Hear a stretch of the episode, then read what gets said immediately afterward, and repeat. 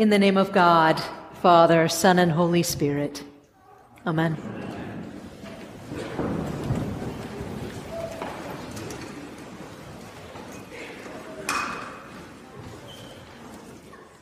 We come together tonight on a mysterious evening. An evening thick with layers of memory, of hope, of how we actually feel, how we think we ought to feel. Tonight is a night where we are told, as the angels announced to the shepherds who kept watch with their flocks by night, do not be afraid. Fear not. Tonight is a time when we are told by Isaiah how the ordering of the political world has fundamentally changed. That we have a new ruler who will be called Wonderful Counselor, Mighty God, Prince of Peace. And this new ruler is inconceivably born a helpless child in a room that kept barnyard animals.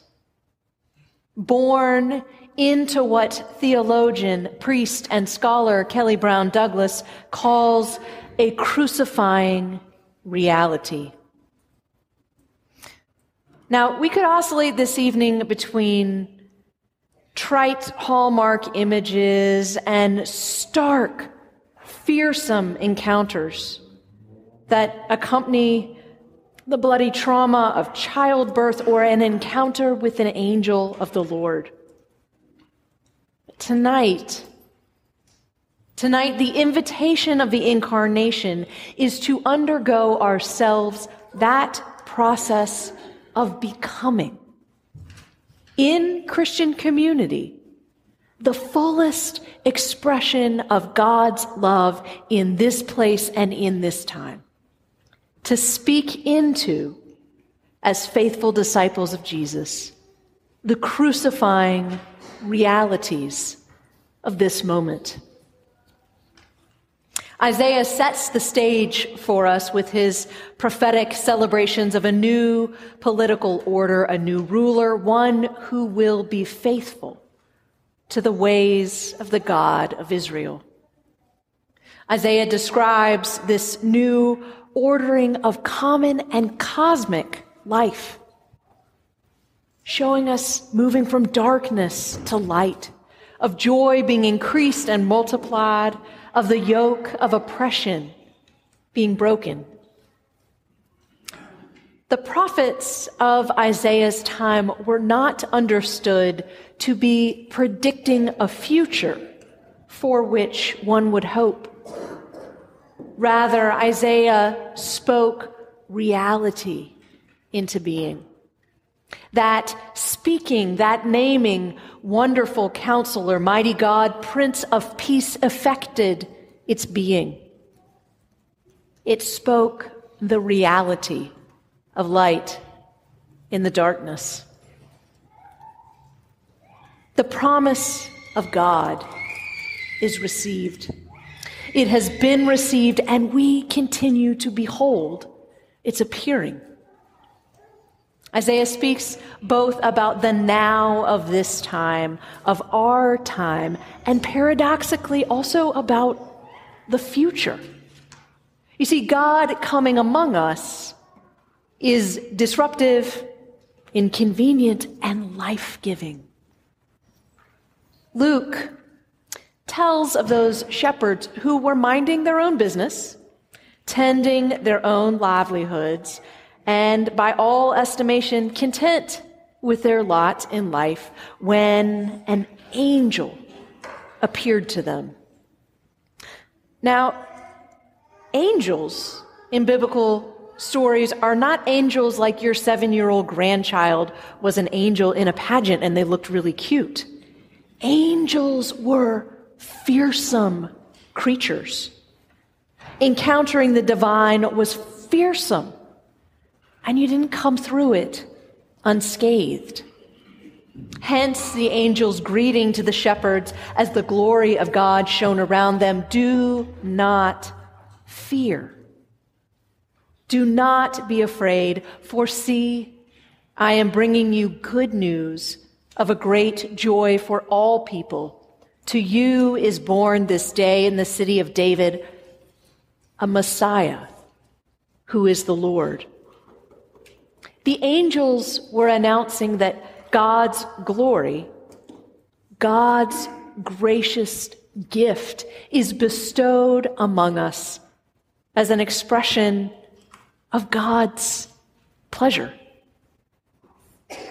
The shepherds hadn't withdrawn from the world, gone off to seek holiness. Rather, they were just going about their daily lives when God appeared.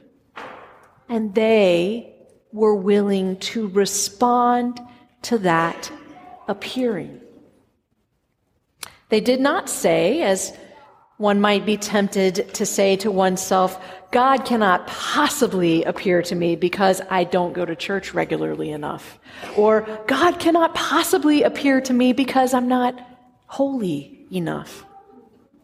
God, in telling the good news of the incarnation, appears to anyone who will listen. The shepherds listen and they respond. We're told in Luke's gospel that the shepherds went with haste to see this thing that had taken place, and they were rewarded with an appearance, an epiphany, a manifestation of God in a helpless, mewing baby, and that baby's exhausted parents. The coming of God among us is preposterous. It's life giving, awe inspiring, and frankly, a little bit terrifying because we are called into action.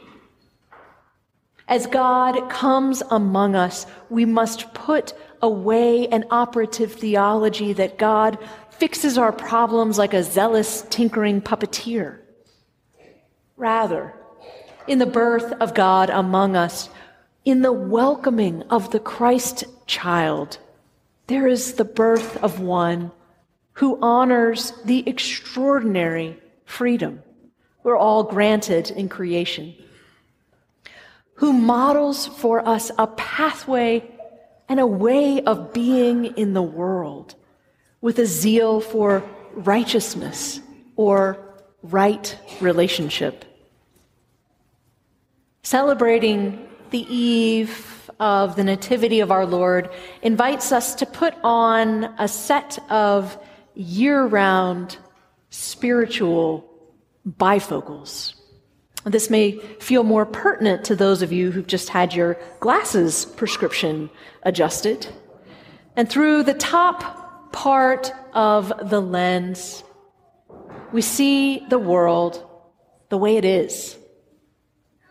And we find our hearts rent, reading about 7.9 million Ukrainian refugees who are outside of their country, of 8 million internally displaced people due to war just in Ukraine alone or of those newborn twins who died on a migrant boat headed from Tunisia to Italy. We might look through the top of the lens and see only the hopelessness that some feel looking out at the political landscape or anxiety about the availability of affordable housing in our county. And if we stopped there, we might stall in a place of hopelessness and in a very real, crucifying reality. But look down. Look down in those lenses, adjust your gaze ever so slightly, and you will see the inbreaking of God's kingdom among us. God's work unfolds not only despite life's other tasks, but in the midst of them in so many ways, our preparation for God's glory is our awareness of our current participation in it. So think about members of our own congregation accompanying refugees fleeing war in Afghanistan, establishing a new life here rooted in community. This very sanctuary, filled with those who know nowhere else to bring their grief at the death of a parent or the death of a child, and who find in the liturgy and in the community a lattice for transformation. God is always speaking to us, always ready for us to respond to God's birth in Jesus Christ with generosity and creativity. And so may we have the boldness of speech that Isaiah had to speak God's glory into reality among us. And may we have the curiosity and fearlessness of the shepherds that when we hear the good news of God among us, we make haste to see God and to tell others of the amazing things that we have seen and heard. Amen. The Chapel of the Cross is an Episcopal church in the heart of Chapel Hill and the university community. Find out more at thechapelofthecross.org. There you can find our latest news and events, connect with our pastoral care team, Faith in Action Ministries, and offer a prayer request. You can also find us on social media on Instagram at The Chapel of the Cross, and on Facebook and Twitter at COTC Chapel Hill. May you be nourished by the word to serve in the world.